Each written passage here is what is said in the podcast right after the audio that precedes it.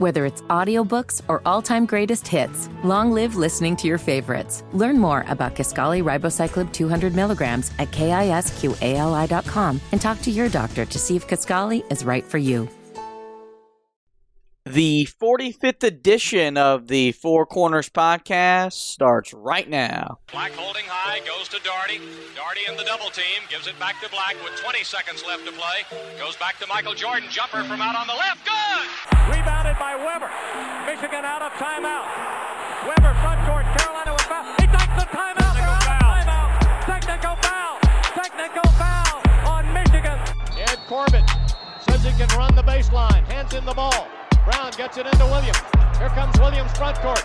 Williams on the drive. Gets it back out to him. Long outside shot. Short rebounded.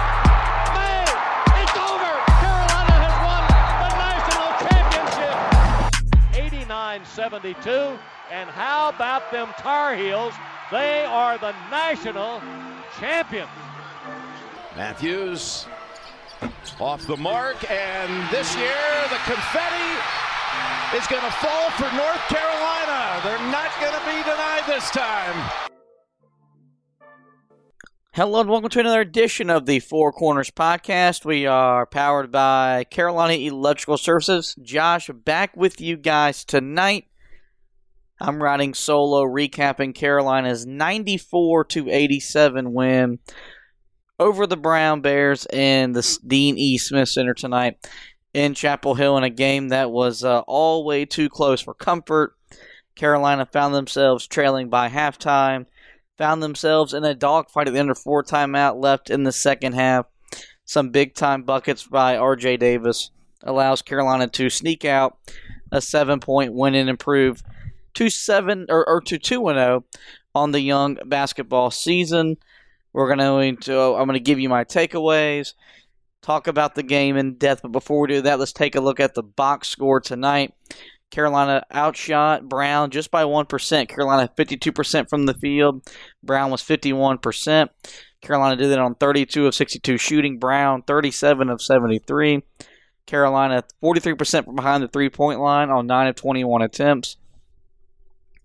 Brown was 37% on 7 of 19 a point of uh, a big disparity tonight. Carolina 21 of 28 from the foul line. That was good enough for 75%. Brown just 6 of 9 for 67%. Both teams protected the ball very well. Five turnovers for Brown, 7 for Carolina. Carolina had 5 points off of those turnovers. Brown had 8 points off of Carolina miscues. Carolina out rebounded Brown tonight 39 to 30, including 26 to 20 on the defensive glass and 13 to 10 on the offensive glass. Carolina 19 to 9 in second chance points. Brown though did outscore Carolina 26-19 off the bench, 44 to 36 in the painted area and including 11 to 4 in the fast break. Both teams had 6 blocks, 5 steals for Brown, 2 for Carolina, 13 assists for Brown, 16 for Carolina. Both teams largest lead of the game was 8 as Carolina eventually went on to win by seven. Needless to say, guys, not the most impressive Carolina could have looked in tonight's win. I do believe that a, a, a, big part of this was that they simply were not prepared to play due to it being a nine o'clock game at night, sleepy, sleepy environment inside the Smith Center of the fifteen thousand fans that were in there. Many like the Tar Heel players themselves expecting an easy win. Brown came in playing their first Division One game in over 600 days with nothing to lose. Carolina allowed them to settle in. They gained confidence, and they, they and they made Carolina work and, and earn everything they got on the way to the victory. So let's go ahead and just talk about this game um, in depth. And, and look, you gotta love what you saw from R.J. Davis. A career high 26 points, 9 of 17 from the field, 6 of 6 from behind the three point line, made both of his free throws, also led Carolina with 6 assists as opposed to one turnover. We all believed that he was the player that was going to benefit the most from the transition from Roy Williams to Hubert Davis, and he looked the part tonight. Um, in the closing minutes or so, Carolina needed him to to not only take the big shots, to make the big shots, and he was able to do that. Um, just clearly a lot more confident, a lot more comfortable, a lot more decisive and assertive on the basketball court, which is a really big thing for Carolina. Armando Bacot bounced back from a, a, a, mediocre performance in the opener 22 points, 10 of 11 from the field, 10 rebounds, in just 27 minutes. We talked about in the preview that Brown did not have any players that could, could match with his size or his strength. That was proven true. He got whatever he wanted, whenever he wanted. Was a really good job by the Carolina guards to keep feeding him the ball, even when um, you know things were going rough and you felt like you needed to make a play. They they, they played through Armando Bacot. He rewarded them with the big time effort. And you know the other night it was Caleb Love and Brady Manek who carried Carolina's offense. Tonight it was R.J. Davis and Armando Bacot. Carolina put four players in double figure scoring, led by Davis, Bacot. Love added 13 points. Manek with 14 off the bench. So you got balanced scoring in a lot of different ways. You've had two different one-two punches carry you to your first two victories, and that's something that Carolina needs. They need more diverse scoring. They need to be more balanced.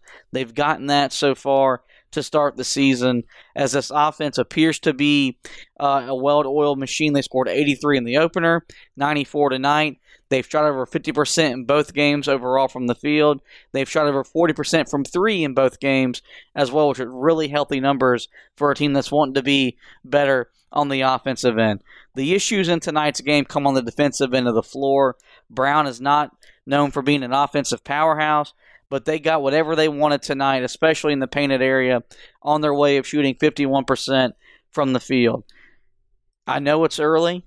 There's a long way to go in this basketball season, but Carolina inability to contain the dribble was the most disheartening thing from tonight's game. They attacked right at Caleb Love, right at RJ Davis, Leaky Black, whoever was on the perimeter, and they were left with little to no resistance, getting all the way to the lane for easy shots right there at the rim one of the big things we talked about with Hubert Davis was we felt that they were going to be better, more aggressive on the defensive end of the floor. You saw that for seven to eight minutes in the in the Loyola game, and then it just kind of went away as Carolina won the game more on the offensive end of the floor. Tonight there was no sense of defensive assertion from Carolina. 50 points in the first half for Brown. Um, that's just simply inexcusable and unacceptable. Should never give it 50 points and a half, no matter the opponent, let alone a school from the Ivy League that hasn't played a Division One opponent in over 600 days. Got to give credit to Brown though. They ran their offense. They got Carolina in a lot of ball screen situations. Carolina's got to clean up and figure out what they want to do, how they want to handle the communication and the rotations. They switched a lot of screens tonight, which gave Brown favorable matchups, and they just drove right at him and was able to get to the rim with uh with, with no resistance. And to do that without their best player, Tamenang Choh was not able to go tonight. So you had Dan Friday really carrying the load, 21 points on 8 of 14 shooting. Then you had Nana Owusu Anane at 20 points off uh, as well. Then you had Wojcik with 14 points. They just got balanced scoring in a lot of different ways. That was very rare. Carolina forced them in to a bad shot. And look, you guys know me. I don't believe in playing zone defense. I believe you should get up, find your man, stick to his man, and, and be and, and be able to dictate the defensive game that way. Carolina played some zone the other night. They didn't play enough of it tonight. I do believe that if they cannot contain the dribble any better than what they proved tonight, that's got to be a primary basic defense for this team. And the problem is, is that the first two games they haven't been proven themselves to be um, able to dominate the glass at the level that we're used to seeing over the last 18 years under Roy Williams. And I think that's evident. Carolina is not going to be the rebounding force we're used to them being. And if you if you play zone defense, you're more suspect to giving up offensive rebounds. They gave up 10 offensive rebounds tonight playing man to man defense. So he's got some things he's got to figure out. It was really disheartening because they proved, they showed the other night that when they're committed to playing defense at a high level with their activity, with their hands being in the passing lanes, with the communication, with everything that goes into being a really good defensive team, they can really defend at a really high level. We didn't see any of that tonight, and that was really disheartening. But you got to give credit to Brown. They they came in with nothing to lose. They played fearless. They made some tough shots, but they also made a lot of easy shots that Carolina did allow them to take. Let's talk about the rebounding because I thought that was an area where Carolina should have been more dominant. Just 39 to 30 on the glass. So that's back to back games, less than 40 total rebounds in the entire game, and they've yet to out rebound their opponent by double digits. But they did get more aggressive on the offensive glass. 13 offensive rebounds. That led to 19 second chance points. Look, Carolina needed that and and and key parts of tonight's game where they might they might have taken a good first shot, might have taken a bad second shot, but they needed to get points on that possession. They were able to secure the offensive rebound and stick it back in for two. As I mentioned, though, they gave up ten offensive rebounds, but only nine second chance points. So the defense did a really good job resetting, regrouping after not being able to corral an offensive rebound. I think it's something that we're in adjustment period, myself included. Carolina's not going to come in here and, and out rebound the opponent by 15 or 20. Do I think they have the roster and the makeup to do it? Absolutely. But I do think Hubert Davis is putting more uh, of an emphasis on if, if they missed a shot, getting back and setting his defense. Tonight it didn't really matter. If they if they were in the full court defense, able to set their defense or whatever, they did they weren't stopping the Brown attack. So he may have to juggle what he wants to do and how he wants to uh, you know handle valuing the offensive rebounding part of his game, especially if his team isn't going to stop anyone in the half court. I thought Carolina's offense looked really good after the about first half of the first half. Dawson Garcia got the start tonight. Really took Carolina out of rhythm with some bad shots early. But the second half of the first half on, they were really effective. Shot 52% from the field, 43% from behind the three point line. Getting to the foul line was really big key. They only took 62 shots because they shot 28 free throws. And that was that that's a big thing. They've been more aggressive, pounding the ball, and, and, and the guards were more aggressive and assertive, getting to the foul line. 21 of 28, that's 75% from the field. Brady Manek led the way, 8 of 9 from the foul line. And that's a really healthy number. They can shoot 75% or up from the free throw line as compared in years past. You're really going to live with that as opposed to just giving up nine free throws attempts total for the Bears. They convert on six of them. That's a 16 point difference right there. That's one way. That's one area why Carolina was able to avoid getting upset. I mentioned that, that Dawson Garcia started a different uh, starting lineup tonight. Tonight, uh, Hubert Davis opted for Caleb Love and R.J. Davis again in the backcourt. Leaky Black at the three, but he had Armando Bacot and Dawson Garcia in the front court, putting Brady Manek off the bench. Love led the way with 37 minutes um, scoring 13 points in the night. The second highest minute total was R.J. Davis, who of course had 36. Uh, Leaky Black 19 minutes, so a little bit more of a mismatch in the front court.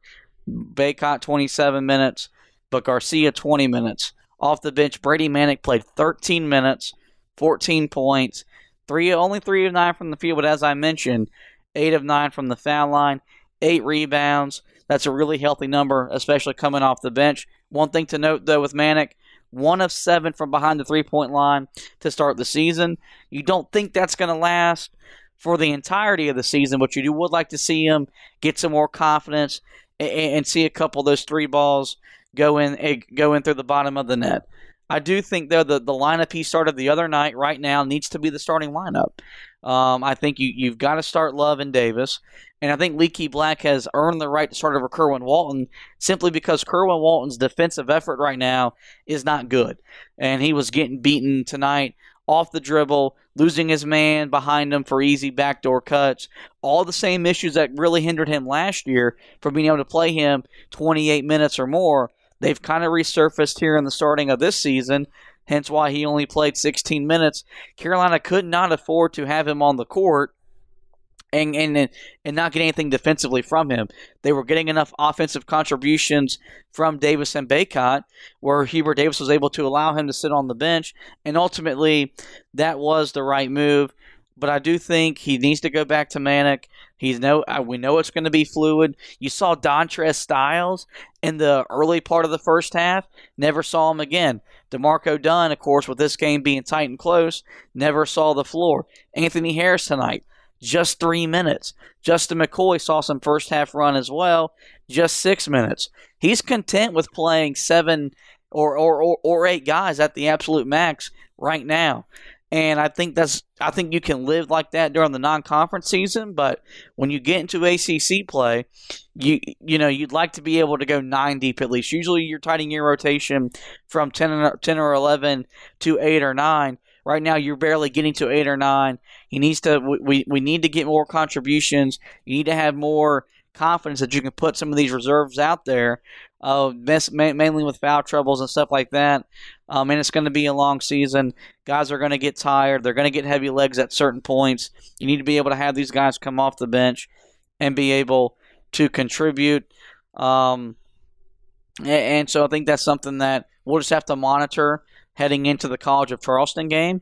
We know it's going to be fluid, and that's just something that uh, he's got to work through um, as he's learning on the fly as being a first time head coach. Let's move on and, talk about some other areas of the night where I thought Carolina uh, really struggled or or or, or even um, excelled.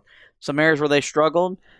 The bench getting outscored. Of course, that goes more to the fact that he didn't play a lot of his reserves, and and Brown's guys came off the bench. The points in the paint was a big thing. How many times is Carolina get scored, going to get outscored in the paint anyway, let alone by an Ivy League school? That happened tonight. 44 to 36. Um, it was really disappointing. That really was allowed by the inability to contain the dribble on the perimeter. Brown's guards got into the lane, layups, floaters, hands off for two for a double team.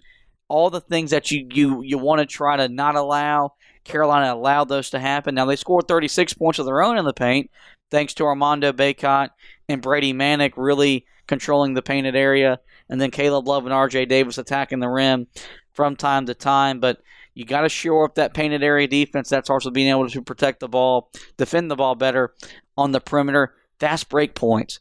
Carolina 94 points total on the night, but just four points in the fast break. Got to credit Brown. They were able to dictate the pace, dictate the tempo, and that's something that Carolina's got to get better at.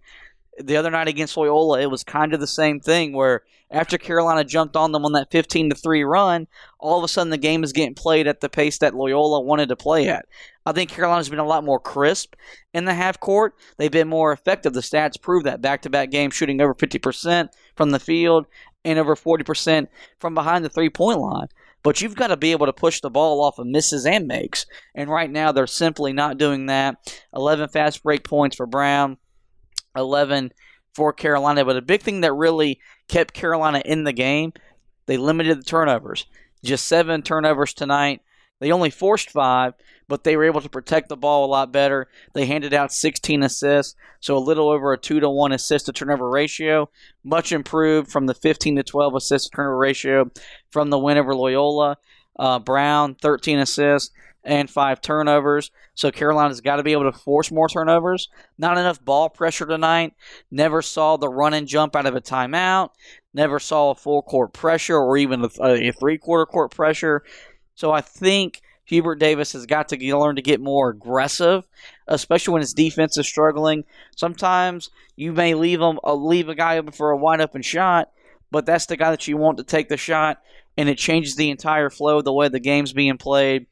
So there's, you know, if other night proved what what, you know Carolina could be, and but left something to be desired, tonight was really about where can Carolina get better, which is saying so because it's an Ivy League opponent but you could really see some of the glaring issues with this team, mainly on the defensive end of the floor, which kind of carried over from last year. It was untimely double teams where you're just abandoning your guy and giving a guy a weapon shot. RJ Davis said it, which allowed Brown to bang, bang in a three going into halftime to give them the lead after Davis hit a three on his own to tie the game right before the half. Um, and, and those are the things that we were told were getting improved on. They were getting better, but it's not. It didn't translate tonight on the basketball court. So now Hubert Davis has to figure out why that is. Are they calling for the double teams? They're not executing them? Or are they just deciding to double and they're leaving guys open from behind the three point line or just another open body on the floor and they're making shots? We don't know. We know it's got to get cleaned up because next weekend Carolina goes to Uncasville, Connecticut. They're going to see Purdue, a top 10 team out of the Big Ten, and they're going to see either Villanova or Tennessee. And Villanova right now is playing in Pauley Pavilion out on the campus of UCLA leading that halftime. That's a battle of two top five teams. So next week we're really going to get a you know really good test for Carolina, and, and, they have their first road test on Tuesday night at uh, the College of Charleston. So just a lot of areas left for Carolina to get better. Which is a good thing that you're you're seeing this now because now you can figure out what your issues are, your deficiencies. Now we're about to see how Hubert Davis attacks it, how they're able to fix it, and if, if they are able to fix it, or if the issues that we saw tonight will become season long issues. The NHL season is underway, and DraftKings Sportsbook, an official sports betting partner of the NHL, has an unbelievable offer to celebrate the greatest sport on ice. New customers can bet just $1 on any NHL game and win $100 in free bets if either team scores a goal. Doesn't matter if it's a one time clapper or a deft deflection. However, they light the lamp, you win. If Sportsbook isn't available in your state, DraftKings won't leave you empty handed. Everyone can play for huge cash prizes all season long with DraftKings Daily Fantasy Sports Contest. DraftKings is giving all new customers a free shot at millions of dollars and total prizes with their first deposit. Download the DraftKings Sportsbook app now and use the promo code TBPN. Throw down $1 on any NHL game and win 100 in free bets if either team scores a goal. This week, one puck in the net nets you a big win with the promo code TBPN at DraftKings Sportsbook, an official sports betting partner of the NHL. You must be 21 or older, New Jersey, Indiana, or Pennsylvania only. New customers only. Minimum $5 deposit and $1 wager is required. Only one per customer. Restrictions do apply.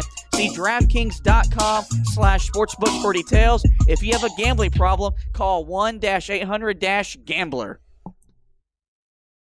Let's look at my stat of the game tonight for Carolina.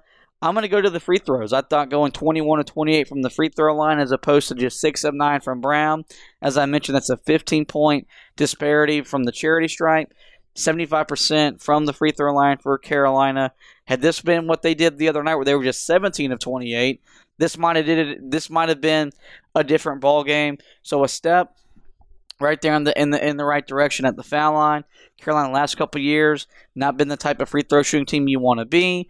I believe if you shoot 75% or better, that's going to be really key because you're going to have to win games in the ACC and in the NCAA tournament with your made foul shot. So let's take one last look at the box score before we do get out of here for tonight's pod, as it's just me recapping tonight's win over Brown. Carolina, 52% from the field, 43% from behind the three point line.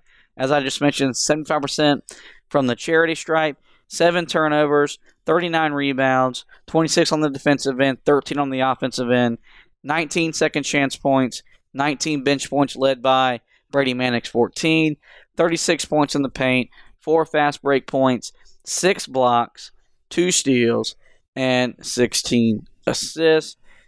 Carolina had four players in double figures, led by R.J. Davis's career high 26 points. 9 of 17 shooting, 6 of 9 shooting from behind the three point line, and 6 assists. Mondo Bacot, 22 points, 10 of 11 from the field, 10 boards.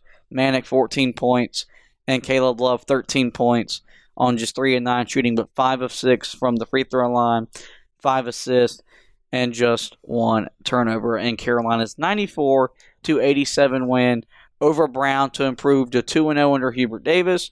2 0 on the season um, and, as the basketball season is just getting underway. Up next, Carolina will travel to the College of Charleston. That'll be Tuesday night at 8:30 on CBS Sports Network. Before they, of course, they do make the trip up to Uncasville, Connecticut, for the Hall of Fame tip-off classic. Well, that's going to wrap up this edition of the Four Corners podcast. Um, before I let you go, once you get to the website, heeltoughblog.com, where we had you covered with tonight's game over Brown. I previewed the game. The recap is already up and available for you guys on the website. I, I, I recap the game, give my takeaways from the game as I kind of just did right here in the podcast. We'll have the same thing ready for you guys to go for the College of Charleston, as we'll be taking you walk from, um, through the basketball season with game previews, recaps, and other fun articles. Football side of things, Carolina lost last night in overtime to Pittsburgh, twenty nine to fall to five and five on the season. We've got we've got the recap already up on the site with you guys. Anthony had the recap for that. He'll have a stock report um, as well. And then we will have a recap podcast up either sometime over the weekend or early next week as we will carry you through the end of the football season. Carolina 5 and 5. They got Wofford next weekend at home and the home finale where they'll look to get bowl eligible. Of course, they'll finish the season at NC State the Friday after Thanksgiving. And if Carolina does go bowling, we will have you covered through bowl season as we head into the off season for Carolina football. As for the podcast side of things, you know where to find us. We're on the uh, we're on the Basketball Podcast Network. We host through Megaphone, um, but you can find us on iTunes, iHeartRadio, Spotify, TuneIn, Google Podcast, you name it. The Four Corners and the Heel Tough Blog Podcast are there. Like both, review both, but we want you guys to subscribe. That way, every podcast right there in your podcast library. There's going to be some solo pods with just me this season um, after Carolina plays, depending on how late they play, given our work schedules. And simply, I want to have this content up for you guys in a timely manner. That way, you can wake up the next morning on your way to work, listen to a recap of another Carolina win or maybe a sad Carolina defeat. Want to have that up and ready for you guys. You've done a really good job downloading um, this month. Our numbers are as high as they've ever been, so we appreciate all the support. So make sure you do subscribe. That way you, that way you get every podcast right there in your podcast library. Well, that's going to wrap up this edition of the Four Corners podcast. I want to thank you guys for listening, and as always, go Tar Heels.